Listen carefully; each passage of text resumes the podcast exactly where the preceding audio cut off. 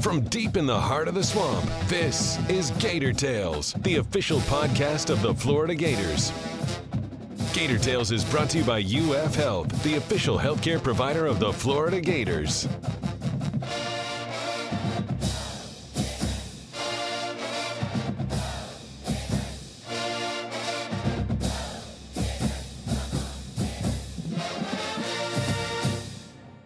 Welcome to Gator Tales. I'm your host, Adam Schick.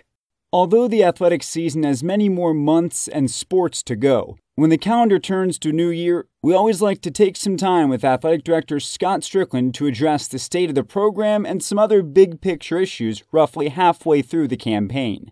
On today's special edition, we take a deep dive into some of the most pressing questions facing both the Gators and college athletics as a whole specifically the realignment and expansion of the SEC, changes to the college football playoff, the evolution of NIL money and the transfer portal, and much more.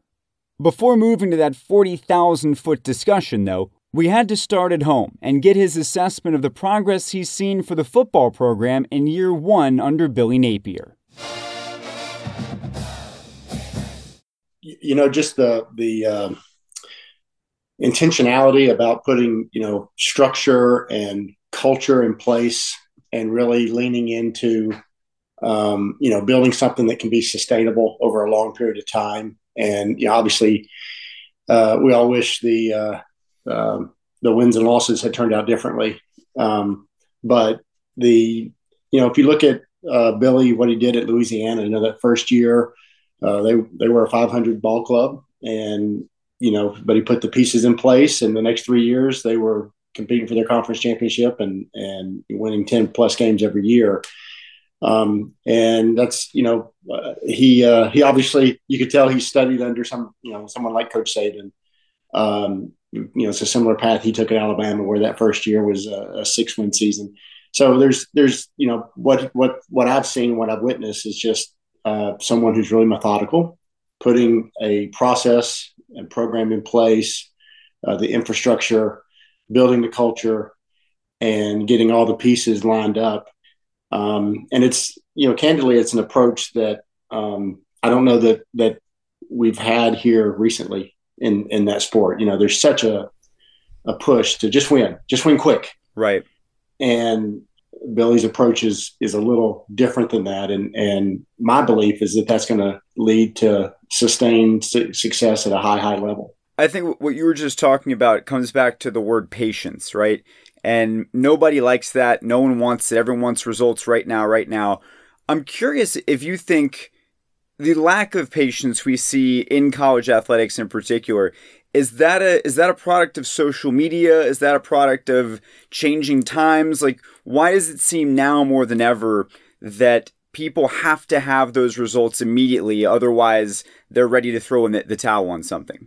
Yeah i don't know. That's that's fascinating uh, sociology type question that probably need to go over to one of our professors on campus at uf and, and ask that up there you know social media probably does play a role in it the ability that everyone has a has a megaphone that they can have their voice heard from, and and so you get more of those joined together. Um, but at the same time, you see reports that like only seven percent of our society is on social media. So I, I don't, you know, I don't know. Um, that, that's a fascinating question. Hey, everybody wants to win. Everybody wants to win now, and we're we're conditioned in our country to, you know, to have things whenever we want it, right? Mm-hmm. Um, uh, you know, before the industrial revolution we were a society probably that that understood it took a year to grow crops or six months or whatever. Um, we, you know we we we want to microwave things in two minutes now and be ready to go. So it's it's uh, i'm sure that that's part of it too. But you know the long and the short of it is it takes what it takes to do it right and you know not every situation is the same. People want to make comparisons on every situation being the same. Heck i just fell into that right? I was talking about what billy did at louisiana. Right every situation right. is not the same. Every situation is unique and different. And um, but where i get my confidence is just seeing the way billy goes about what he does and how he does it and the intentionality and his thoroughness uh, his detail. He reviews everything. You know he evaluates everything not only just in the program, but himself personally. He just he's a he's a he's a guy that, that knows how to win, and he's built to to to win. And he's also patient enough to understand that uh, to win at the highest level, you can't skip a step. And um, you're right, that doesn't necessarily always play well in in our culture today, but it it takes the time it takes to do it right. You know, I'm not sure how many college sports podcasts have uh, industrial revolution in the first five minutes. We're doing something. We're doing something different here today. we are a top five public university. Don't forget that is that. That is true. That is true. That is true. Um, looking big picture at football, I know a, a big part of this uh, of this picture is the new facility, the Heavener Complex. I'm curious now that it's finally open and it was just so so long in development for you and your staff. What impact have you seen it have so far in the program, and how will it continue to shape it moving forward? Well, from a football standpoint, it's um, it's hard to, it, it's hard to describe the impact. Uh, I don't have I don't have a pithy little saying, but it's it's it's akin to you know going from a college dorm to uh, a penthouse apartment. I mean, just from from a facility standpoint. I mean, uh, a, a, college dorm where you have to walk, you know, a mile to, to class as opposed to a penthouse apartment where, um, you know, where everything you need to do is right there in self-contained building. You know, it's just, mm-hmm. it's, um, it's hard to imagine a more different, you know, um, circumstance for, for a football program. The, probably the most, um, poignant thing we've seen, if that's the right word, is really across all 21 sports because you know we have that Condren dining hall at the front of the facility which which feeds all 500 plus of our student athletes and the um, it's interesting you know we we have uh, the UAA employs uh, five mental health professionals wow. just to, to, you know uh, help student athletes should they need that and uh, they have regular meetings and, and I sat in on one recently and um, the one of the feedback we got is is how healthy from a mental from a mental standpoint uh, having that dining hall for all student athletes has been, and it gives uh, gives them a chance to interact and socialize with athletes from other sports in a more natural setting. And and you know the the life of a of a student athlete, you're with your teammates pretty much all the time when you're not in class. And so the chance to to to walk in that dining hall three times a day, breakfast, lunch, and dinner, and you know, hang out with athletes from different sports in a very organic, natural environment uh, has really has really been incredibly positive. And we're able to take care of not just because of some relaxing of NCAA rules, not just scholarship athletes, the walk-ons are in there as well, mm-hmm. and it, it, you know, so no one feels excluded. It it's really been um, incredibly popular and and has has strengthened the esprit de corps, if you will, around you know Team Florida across all 21 sports, and we have all the banners of all the championships through all the conference and national championships for every sport hanging through that area, and you know, so it is it's kind of a it's kind of become the the, the living room, if you will, for the UAA, and that that is probably something we knew would make it. You know, we were thinking about that dining hall in terms of you know, we're going to be able to provide nutrition at a high level for all of our student athletes, which it's doing. Mm-hmm. I don't know that we thought about the uh, the social aspect of it, and that's been really cool to see. Hmm. You know, we've talked a lot in the past about the college football postseason, especially when you were on the committee, talking about how it was working, what the future looked like. Now that we have the 12 team playoff starting in, in roughly a year, do you think that is the problem quote unquote solved of college football's postseason, or is there still more work to do and more reform that you think should happen down the road? Well, this is certainly a healthy step. You know, until we experience it, I don't know that any of us can say, uh, you know, can point with confidence to potential issues or or what needs to be improved. This is the 12 team playoff is an incredibly helpful, positive step for the for the sport the you're going to have more schools who are in the running in the mix later in the year. You know, two losses is not going to eliminate you. You know, if you have two losses in October and finish ten and two, you're going to be in the playoff more than likely if you're at a Power Five school, certainly an SEC school. So um, it's going to, I think, uh, incentivize people to play better non-conference schedules mm-hmm. because one loss is not going to knock you out. Uh, and the committee hopefully will will value this the strength of schedule part of it a little more than they have in the current environment. So I think it's I think it's really healthy. It, to me, what will be really interesting is the the first two years of the expanded playoff is actually the last two years of the original uh, CFP's contract, mm-hmm. and so that is going to is going to look the way it is. We're going to have quarterfinals, you know, first round on campus, quarterfinals in bowl games, semifinals in bowl games, and the national championship game at a neutral site. Um, after those first two years, it could look different because the contract is, you know, they're fitting the 12 team playoff into the original contracts. Right. Um, when those contracts expire following the 25 season, it could look even different. You could have more campus games, or you could the dates may shift. It'll be fascinating to see. And my guess is we'll look at what happens after the 24 season. I say we, uh, the the leadership, the commissioners will look at what happens after the 24 season, and that will you know what's good about that and what what maybe could be improved on that. My guess is will be looked at what happens 26 and beyond when they when they really form the the future of what the playoffs going to look like. But no, I'm I'm really excited. I, I think it's healthy, and uh, you know, looking forward to seeing the Gators compete in it. Mm-hmm. It's always fun when you were on the committee, especially trying to find out, you know, who was your for, who are you advocating for. Uh, you are no longer on the committee, but if you had been in the room, who would your for have been? The same four that made it, or would you have a, a different approach? Wow, you know, I, I didn't study it obviously this year nearly as much as as, as you do when you're on the committee. So I, my my sense is they probably got it right. Um, it's hard to argue with uh, you know uh, the teams that they put in there uh, as far as deserving it. It, it is interesting. Uh, it's uh, listening to some of the conversations leading up to the conference championship games, and uh, there's this sense that well, you know, a team like TCU is already in, so a loss shouldn't knock them. A loss in the conference championship game should knock them out.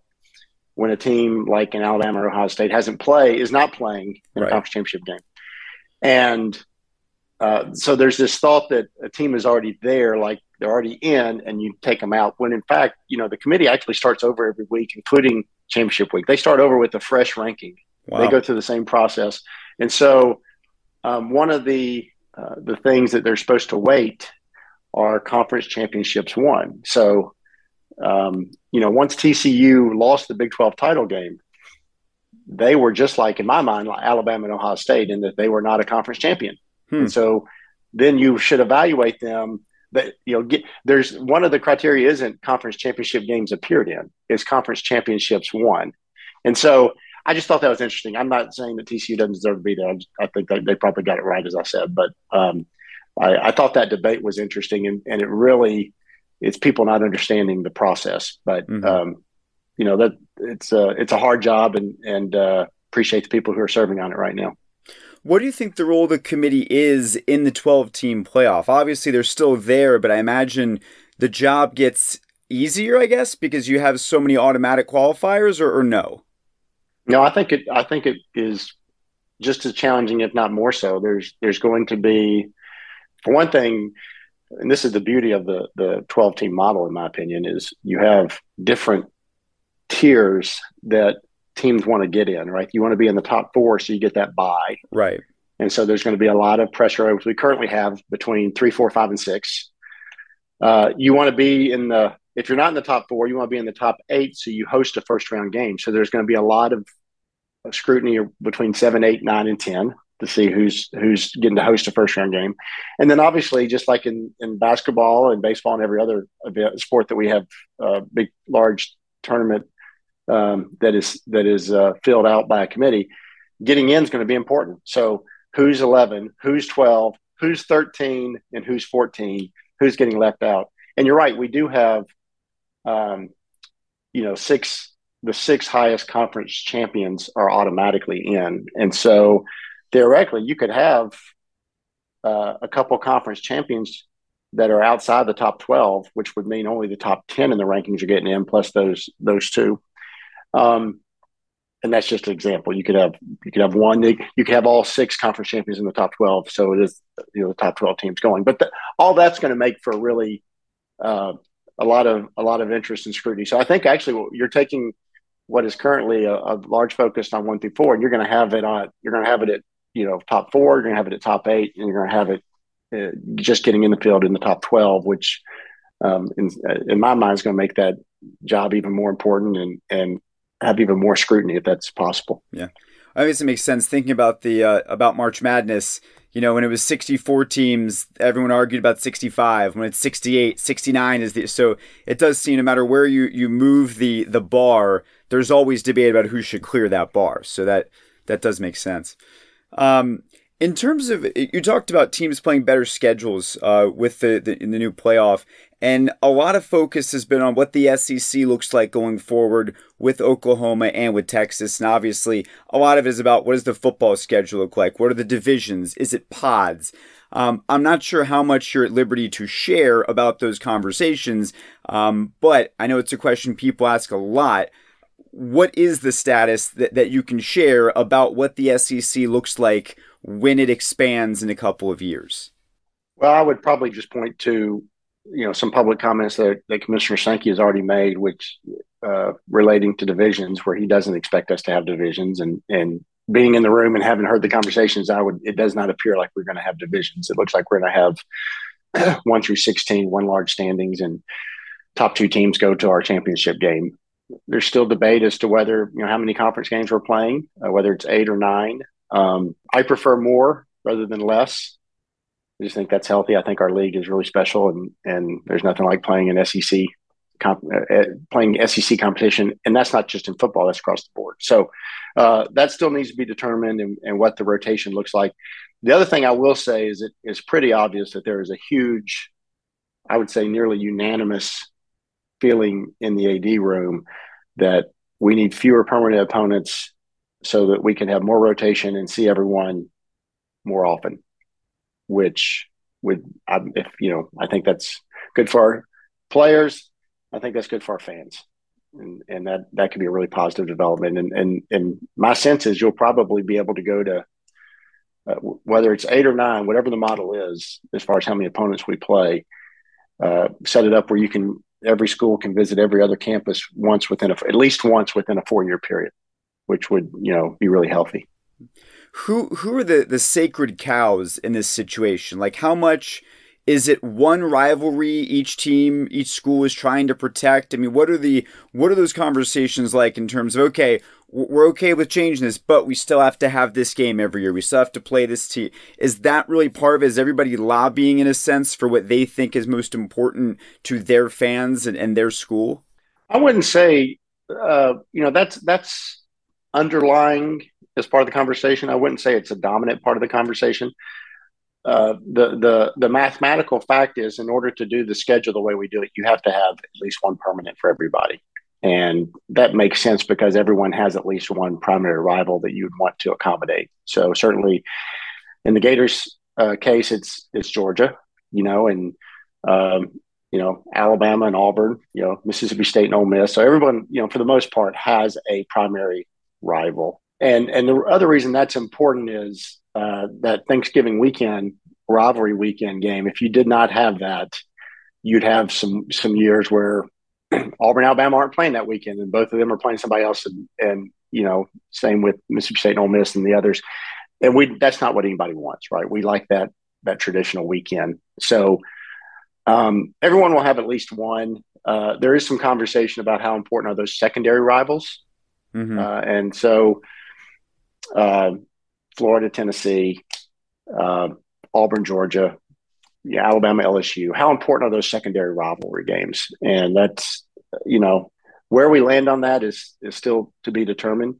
The good news is if we have more rotation, even if those games aren't getting played every single year, uh, they'll get you know you'll you'll probably see them on average every other year, which is still uh, much better than our current situation where if somebody's not a, on your permanent schedule, it's it's rare that you see them. You mentioned Florida, Georgia. I know that's a question you get asked a lot as well. Um, what do you see the future of that game as in terms of where it's happening? How important is it that it remain where it is, or are you open to some type of rotational schedule we've heard about? I mean, there's a lot of ideas about what Florida, Georgia could be, but what's your position on that? You know, for uh, for both uh, traditional reasons and financial reasons, I prefer it in Jacksonville. But obviously, it's not simply a University of Florida decision. uh, University of Georgia has equal say, and we both have to be on the same page for whatever we do, right? So, um, you know, we want to be sensitive to to what their concerns might be, but there's a there's a you know decades and decades of history in playing it on that border city.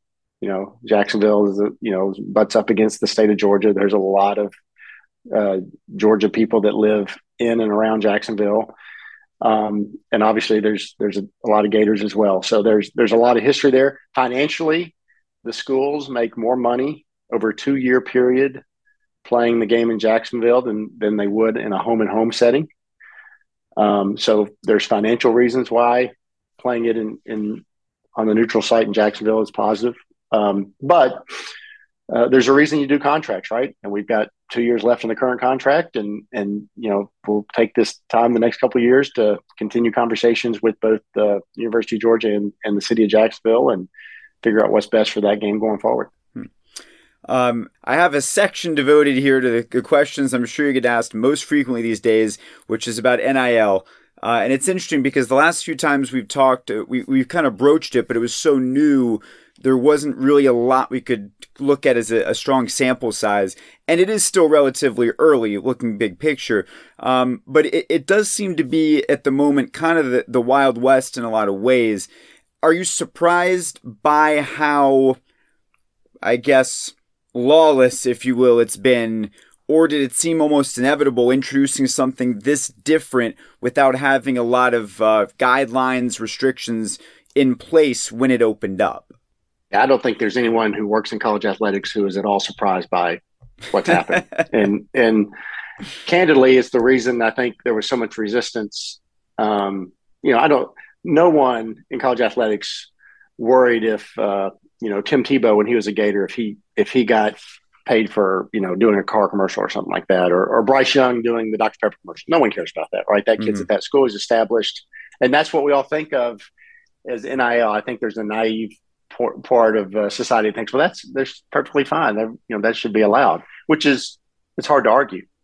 But um, I think everyone understood that it was not going to stop there. It was going to immediately become part of the recruiting landscape. And uh, when you combine that with the the advent of the transfer portal, then it, it becomes it's it's been really uh, as dynamic a, a, period of change as you can imagine in um, in college athletics. And and the reason it goes to that is, you know, college athletics is the only sporting entity in our country that the only way that um, you can fill out your roster is by just encouraging people to join you. Right? There's no draft. Mm-hmm. It's not like in high school where it depends on what neighborhood you live in. Uh, you know, there's no districts that you know kid can only go play at the University of Florida if they live in Jacksonville, Tampa, and, and Orlando, kind of thing. Right. So, um, you know, we everything is recruiting. Everything is based on recruiting, and uh, where you have dollars and and uh, movement of players, it's only natural that NIL is, is going to work its way into recruiting, and it, it did so, you know, immediately. I would say. Hmm. The next question is the the hardest one to answer. Um, how can the current situation be reined in? And controlled in, a way that makes sense and gets closer to the intent of NIL, which, as you noted, is you know Bryce Young getting paid to do a Dr Pepper commercial. He was already going to do probably anyway, because things that were just naturally an extension of what you're doing at that school and what your brand is. You know, um, I don't think the NCAA has the ability to to enforce any rules related to NIL. Um, I could be wrong, but that's my sense is that that it's a challenge. Um, so to answer your question, I, I think it's going to be the federal government and and and their law enforcement agencies to enforce it. And I, I don't. I think it's silly to think that they would actually spend the time to do that. But um, short of that, I don't know. I don't think you can go back to with it. Um, it, it. We just have to learn to exist in this environment and continue to try to figure out a way to make it as positive as possible for for our athletes at the University of Florida. Um, you know, we we have we've invested a a lot in trying to create uh, a structure where our where Gator athletes can can benefit. Uh, you know, doing it within the rules that do exist. Um, you know, we um, we've kind of we have all these different there's different ways people can access it, but we've got uh, as far as you know businesses or individuals. Uh, there's a you know we started we launched a new website gatorsnil.com for you know any fan that's interested in going figure out how can I be a part or what what, what does all this mean. You can go to gatorsnil.com and and we'll have it kind of a one-stop shopping where you can see whether it's the Gator Collective or some of these uh, marketplaces. If you're a local business person, you want to connect with a student athlete to have them, um, you know, promote your your your business. Um, we've tried to tie all that in one space, one place, and um, but it's uh, you know it, it's a continually evolving field, and it's you know I think in time we'll all figure out what the marketplace looks like, but we're kind of in the early stages and and still figuring that out. And and people are gonna, you know, some people are gonna race through the through the stop sign, and uh, some people are going to be a little bit more deliberate. And it'll be interesting to see which ends up being the. We're going to have results for both of those, so we can look back and say right. what's the right approach. It'll be fascinating uh, to to see what that is. Right now, it appears the people who are racing to the stop sign have had mixed results, to say at best. Right? You know, mm-hmm. uh, there's some there's some examples out there of very public uh, schools that seem to have used NIL in the recruiting space very aggressively. And, um, you know, so far, I don't, I don't know if the results have been there to match up with what their approach has been. But it'll be interesting to see as we go forward here how it continues to evolve. When you talk about the, you know, maybe the government getting involved or some outside entity, what do you think the timeline is for streamlining this process? Is this something that in two years it's figured out? Is this five years? Is it 10 years? How long until you think this ends up streamlined in a way that makes it sustainable? You know, I, I don't think, um, again, I, I hate to push this off. I feel like you need an economist on here to answer that question because really it's you're talking about market forces because I don't think rules are you're not fixing it with rules. You know, there's there's NIL is not going back in a box. Right. And so it's it just how long does it take for a market to work itself out and to and for the efficiencies in the marketplace to be taken, you know, to be found, to be identified and taken advantage of and streamlined. You know, we you've seen this in sports like um, you know, baseball where um, you know, the analytics came to baseball and, and there were a few teams doing it and got an advantage. And pretty soon everyone was doing it.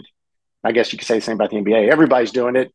And the advantages are, are really minimal now because everybody's right. kind of approaching it the same way. I think we'll see a similar result with NIL over time. Hmm.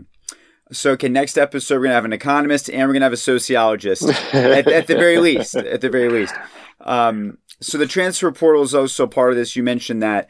Um, that's another thing that, you know, in theory was going to be good for players, for athletes, giving them more choice. And what that's turned into is a lot of guys using it as a basically yearly re recruit me model. Um, I mean, you have some guys who are transferring for the fourth, fifth times, which again, I don't think was the intent of the transfer portal how can that be reformed and regulated in a way that serves the best interest of both the athletes and college athletics?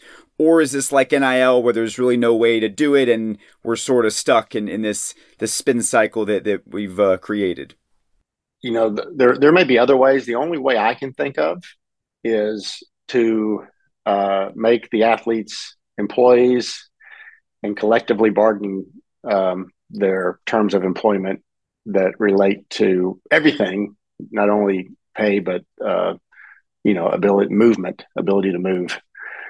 Um, that's really obviously a a huge step, right? And there's obviously advocates out there who want that, but uh, so far universities aren't real excited about that approach. Um, but to me, that's uh, when you when you talk about NIL and you talk about uh, uh, transfer portal and player movement, uh, I think the NCAA is really limited because any any step they take to restrict movement of movement for the athletes is going to be um, they're going to find themselves in court, and um, my guess is because of the inconsistency of how those transfer uh, rules have been applied in the past, um, it would be a really challenging court case for the NCAA.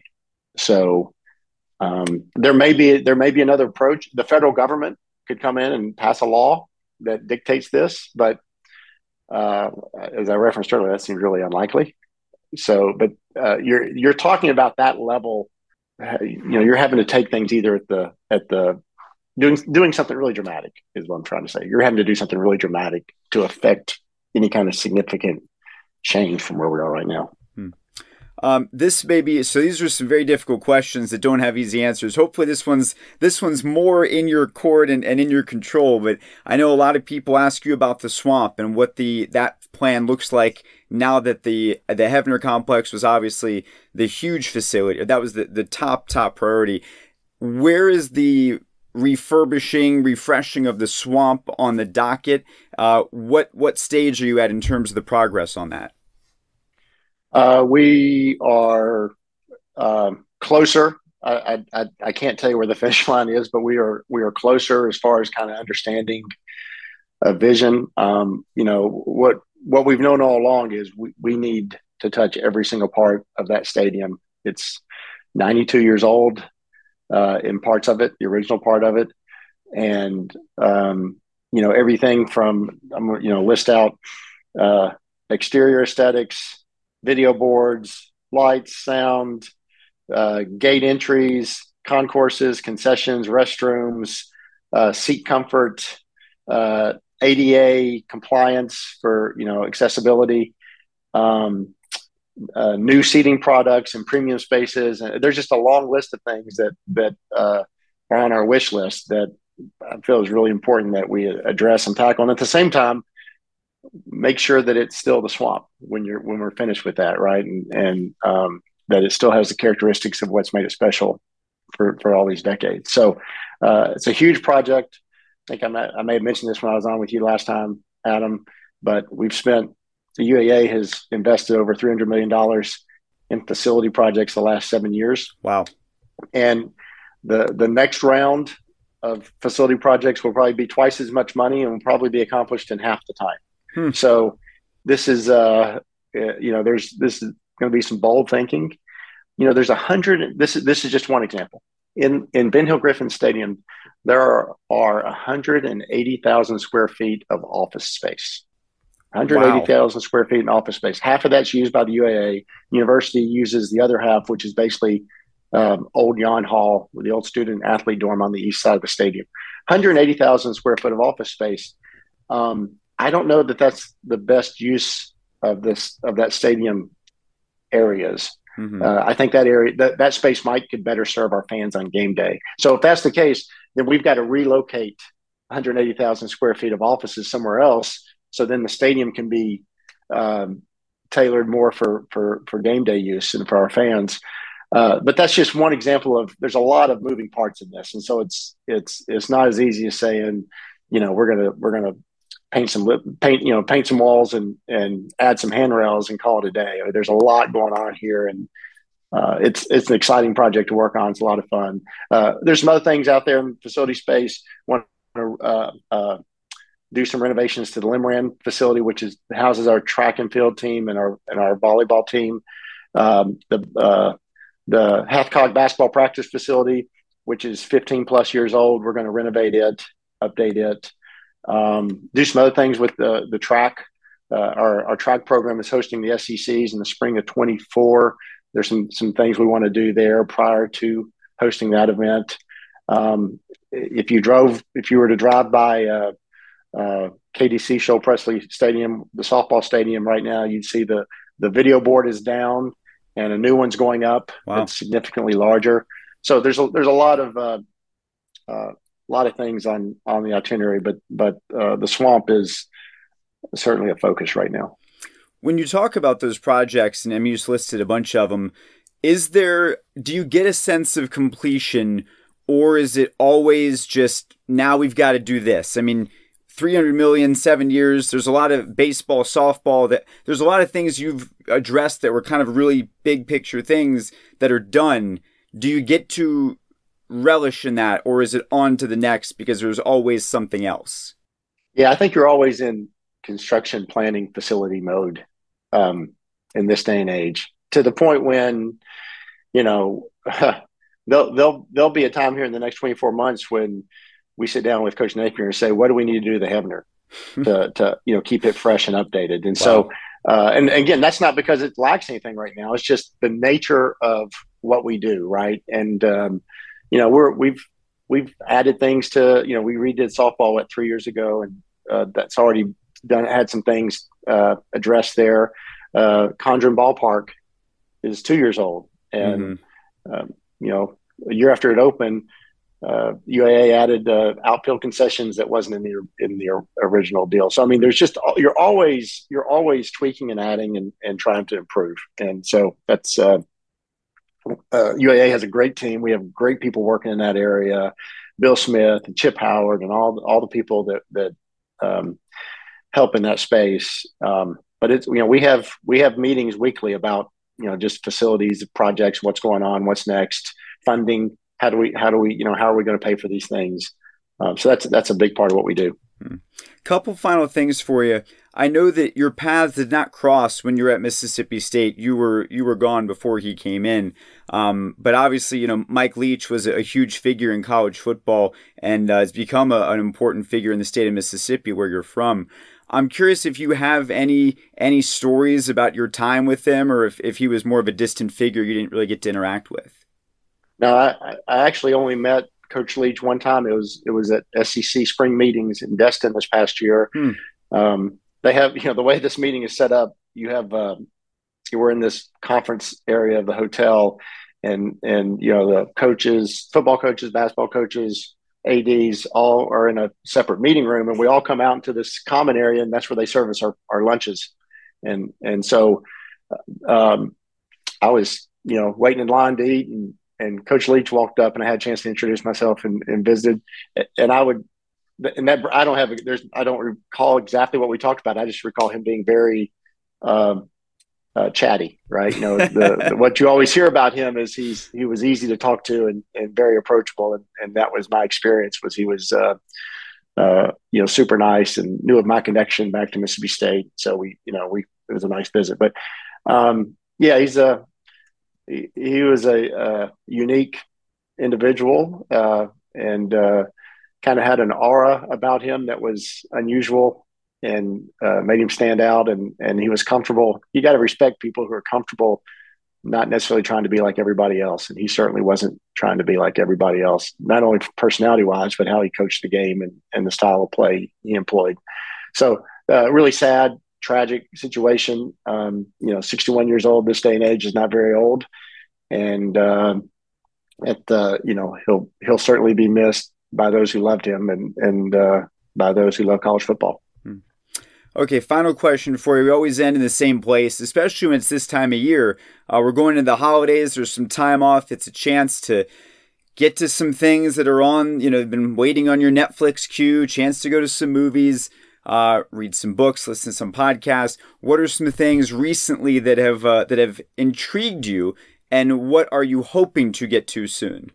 Well, I've uh, I've knocked out the new season of The Crown. Okay, um, I heard it was weird. I heard it was weird. It was, uh, yeah, it was, it was okay. Uh, it was different. You know, you can kind of tell they're setting up for. Uh, they're at the stage, I guess, going into the to the next season where uh, Diana's death will occur, and so they're kind of setting up some of that, mm-hmm. you know, uh, more modern type things.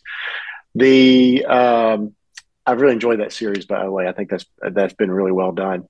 Um, watching Yellowstone, I, I, think I think Yellowstone's jumped the shark. I, I think it's kind of uh, lost its appeal, but I'm, I'm still plowing through it. Um, there's a if, if if you're a Stanley Tucci fan, there's a show called Inside Man hmm. that I believe is on Netflix.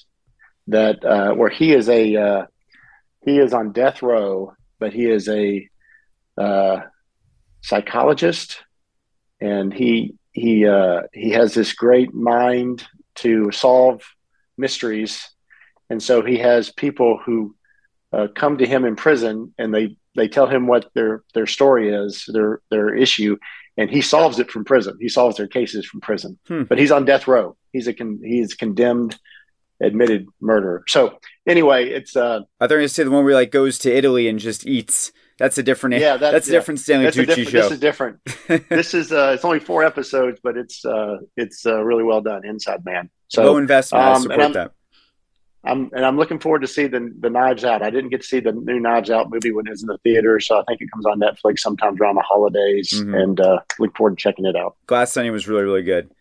You um, saw it? Yeah, I saw it when it was in theaters, which was cool before it uh, before it left. Um, are you an Avatar guy? Are you going to see Avatar? Or are you not into that?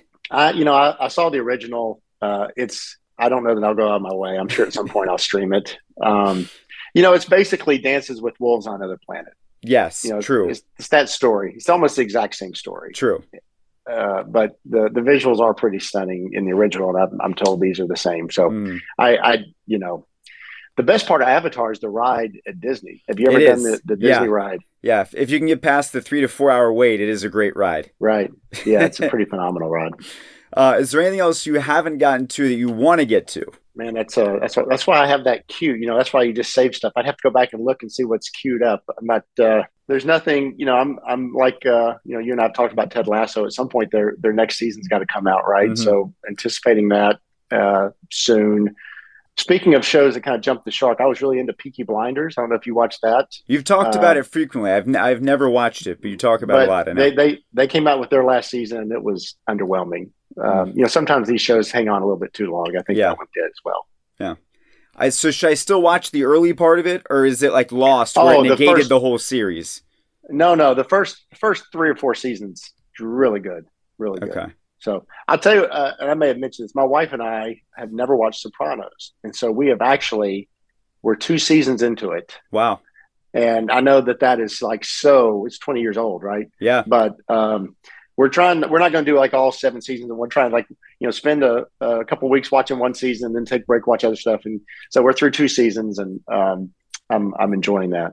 Sounds like a good healthy approach. Less binging stretch it out more enjoy it. You know it's like a it's like a nice meal. You don't want to just plow through a nice meal. You got to stretch it really take it all in.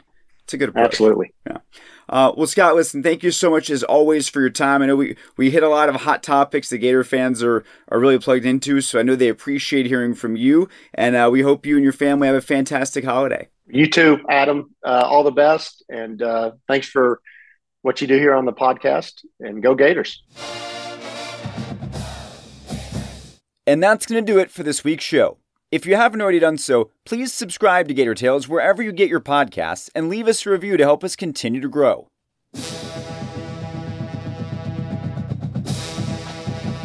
Be sure to keep track of all of the orange and blue action by visiting FloridaGators.com, then come back here every Thursday during the athletic season for an all new episode.